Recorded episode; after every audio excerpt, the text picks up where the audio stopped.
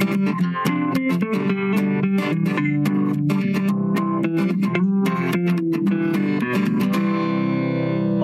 welcome to episode three of Out of the Dust, Sacramento State student produced public history podcast.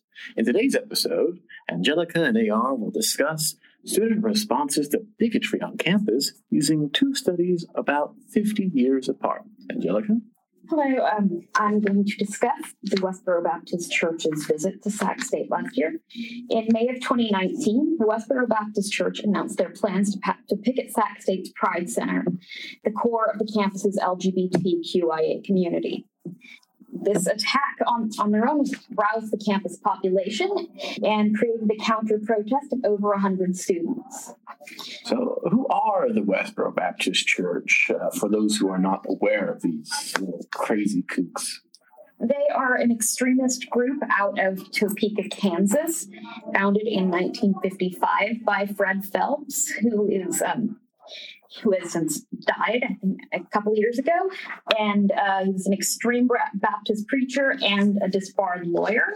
And his philosophy involves being opposed to anything and anybody who isn't who isn't straight Protestant Christians, and they're known for picketing funerals of veterans, harassing harassing people at at institutions like Sac State's Pride Center, and just generally promoting hatred through religion. Very nice bunch. Didn't our own president come out and support our little counter protests against these crazies? Yes, Robert Nelson was was one of the people who came out to support it. There were over 100 LGBT plus students and allies in this counter protest, and Nelson was among them. So, what you're saying is they got stung off campus with their tails between their legs. Yep. In under 30 minutes, they wrapped up their protest and left. So, all bark and no bite. Yep. Wow. This isn't the first time, though, that Sac State students have come together against a bigot, and unlike the Westboro Baptists, this was an individual, a Nobel laureate at that, Dr. William Shockley. Now, Dr. Shockley was an MIT trained physicist and among the best of his time. His work on the development of transistors resulted in him and two co workers being jointly awarded the 1956 Nobel Prize in Physics. At the time of his explosive visit to Sac State, he was professor of engineering and applied science over at good old Stanford University. Unfortunately, Shockley's brilliant mind was tainted by racial bigotry at some point, probably early on. He also became a eugenicist. Shockley C. looked at test results from the Office of Education and the Armed Forces qualifications, and from those he deduced that blacks were genetically inferior to whites. Would you mind informing us, Angelica, what his results and uh, methods? Well, he believed that because of the lower test scores in the um, Department of Education statistics, that Black people were inherently intellectually inferior to white people, but he didn't take into account any of the socioeconomic or sociocultural um, factors that would impact a child's test scores. And he, uh, his solution for this was to propose voluntary paid sterilization for Black people. Um, I think it was hundred dollars below, or every point below uh, an IQ of one hundred, and it was just based completely on pseudoscience.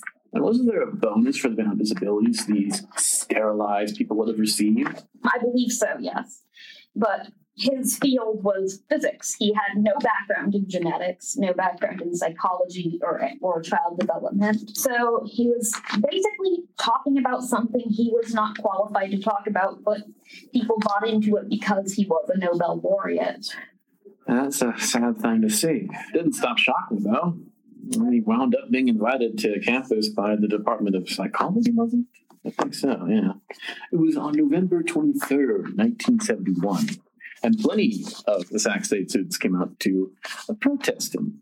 The Pan African Student Union naturally showed up, as did one student in a makeshift KKK robe that was very clearly a sheet.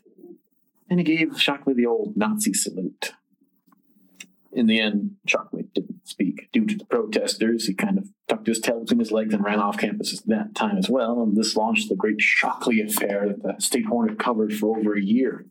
bringing the opinions of students and faculty alike, and raise issues regarding racism and free speech on campus through the often very heated opinion section of the State Hornet. Angelica, would you mind telling us about these student opinions? Yeah, well, even before he arrived on campus, word of his visit did spark controversy. Organizations such as the Arab Club, the Muslim Student Association, the Women's Caucus, and the Iranian Student Union expressed their condemnation of Shockley and their support of the Pan African Student Union in their protest. Um, there were a few student and faculty members who expressed support of Shockley, although only one publicly did so on the grounds that he supported Shockley's racist beliefs. That was um, a government professor, Patrick McBride, who published an article in the State Hornet promoting Shockley's racist views with the same pseudoscience. But the opinion pieces were overwhelmingly in favor of the Pan African Student Union's actions in driving him off campus. The State Hornet provided a way for students to voice their opinions. But the Hornet wasn't quiet and didn't rest on its laurels. No, it went after Shockley academically as well through its well paper. And they hit his flimsy failure of a hypothesis hard. They viewed his uh, invitation as a quote, dangerous insensitivity, end quote. And key to the Hornets' attack on Shockley was experts in the field, actual people who had actual legitimacy and experience, unlike Shockley. Now, the first fellow they bring in is this George Mayesk, who's a psychologist, by the way. He countered Shockley. Basically, any differences between white and black are rooted in social economic factors.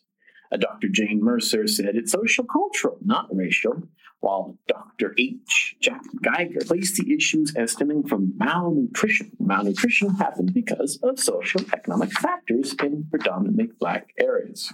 Oh, and Dr. Geiger came from the Tufts Medical School, so yeah, another expert against the neophyte wannabe. Now, then we have Dr. Edward Scanlon, another psychologist, who called Shockley's hypothesis a fascist idea like Nazi Germany. Honestly, though, the Nazis would have sterilized for free at the end of a goose stepping leather boot. Not paid for it. Back to the experts. We have Seymour Kessler, who observed Shockley's work, said, quote, little about hereditary, but much about personal prejudice, end quote. And this guy, by the way, was an associate professor of behavior and, psychi- and psychiatrics at Stanford Medical School. Another expert. And to think that all that was just in the first issue about Shockley. They've already hammered his hypothesis that hard. They really drive it home, though, in the subsequent special issue about Shockley that came out the following day. Now, for the final nails in Shockley's casket, the State Hornet went all out. Hornet brought up how the National Academy of Sciences refused both to fund and recognize Shockley's work. They took a vote on it, even a whopping 198 to 2. That's a big slap in the face, in my opinion. But the Hornet wasn't just done with that. No, they cited the Theodosius Dobzhansky, one of the most prominent people in genetics and evolutionary biology at the time a man central to the development of modern synthesis and awarded the U.S. National Medal of Science in 1964 and later the Franklin Medal in 1973. At the time, he was a geneticist over at UC Davis. See, Dr. Dobzhansky had been asked to speak on the same platform as Shockley, a different academic viewpoint. Dobzhansky flat out refused. He called Shockley's research holding no merit and requiring no response bunk. He rightfully called Shockley's work bunk. And so we see Shockley's ideas get stung off campus to a degree, while his academic work was easily crushed by the angered swarm that was the State Hornet. And the Hornet really shines here because it gave a voice to Sac State students, many of whom are minorities or women. You previously didn't really see this often, but they had a voice and they showed it. Mm-hmm. What did you say, Angelica? I do. And it was mostly minority and women's groups that were expressing their opposition to Shockley and the support of and the support of those protesting Shockley. Now, we've heard the women and minorities of Sac State make their voice known and present in this episode and the last. But stay tuned, folks. Why? Because soon, in episode four, you'll hear about the rise of these groups as departments at Sac State. I wouldn't miss it if I were you.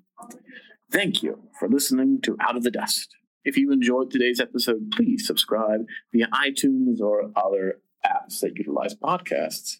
And join us for our next episode when Angelica and AR will bring you a story on a collection at Sac State. Thank you.